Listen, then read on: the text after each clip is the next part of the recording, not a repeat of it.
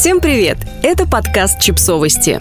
Мы знаем все о детях – Подкаст о том, почему искренние жалобы лучше, чем напускной позитив. От мифа о том, что материнство – это постоянное счастье, страдают все женщины. И те, кто его активно распространяет, и те, кто с ним постоянно сталкивается. Мы не раз говорили, что нет ничего зазорного в том, чтобы признать проблемы материнства. На этот раз мы перевели для вас колонку автора издания «Скэри Маме» Марии Джулиани о том, почему все-таки честные жалобы и рассказ о своих проблемах лучше фейковой жизнерадостности.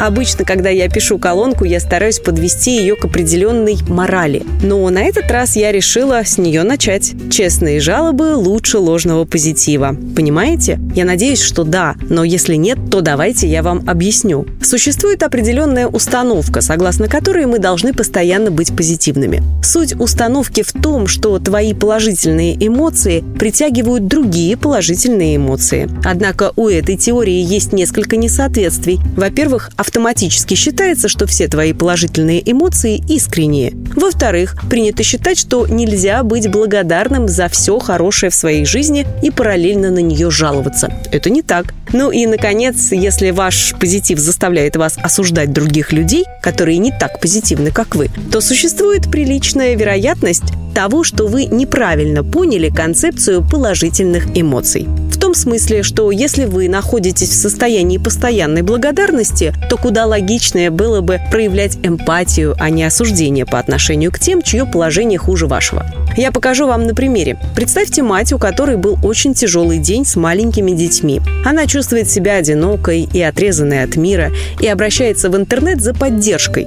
Вероятно, она ожидает, что в ее круге онлайн-общения найдется еще одна такая же мать, которая услышит ее и ответит «Ты права, дети могут быть теми еще негодяями. Завтра будет лучше». Или, возможно, эта мать представляет, что в ответ на ее жалобы другие родители тоже начнут жаловаться на своих детей, тем самым открывая канал свободного обмена эмоциями. Она ожидает, что после того, как они все расскажут друг другу, они выдохнут с облегчением и смогут вернуться к своим детям, чувствуя себя легче и в состоянии дальше преодолевать трудности родительства. А теперь представьте, что вместо поддержки она получает ответы в стиле «Дети – это счастье» и «Наслаждайся, пока можешь» и «Они так быстро растут» и еще «Кому-то это легко дается».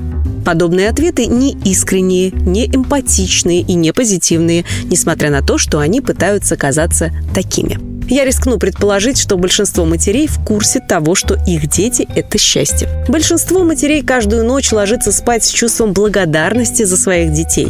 Большинство матерей испытывают чувство вины за плохие дни, когда им не требуется дополнительная помощь в беспокойстве за будущее собственных детей. Большинство матерей просто люди. Отвечать кому-то, кто пожаловался на то, что на них целенаправленно написал двухлетка, что однажды ты будешь поэтому скучать, это то же, что и отвечать кому-то, кто столкнулся с выкидышем, что все в жизни происходит не просто так.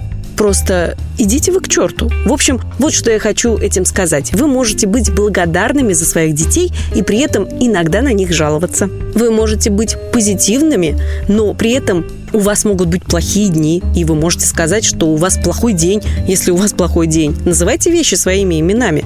Очень сомнительно, что вы тот редкий человек, который постоянно искренне позитивен. И это нормально. Вы не навлекаете на себя какую-то плохую карму или негативную энергетику, если вы искренне в своих чувствах.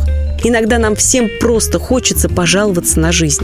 Не стоит это скрывать, лучше быть честными с собой. Вы не обязаны всегда видеть в жизни только хорошее. Если честно, иногда даже полезнее видеть, что в жизни есть плохого. Да, вас могут осудить за то, что вы жалуетесь, но, скорее всего, вас всегда найдут за что осудить, что бы вы ни делали. Так что почему бы и не пожаловаться?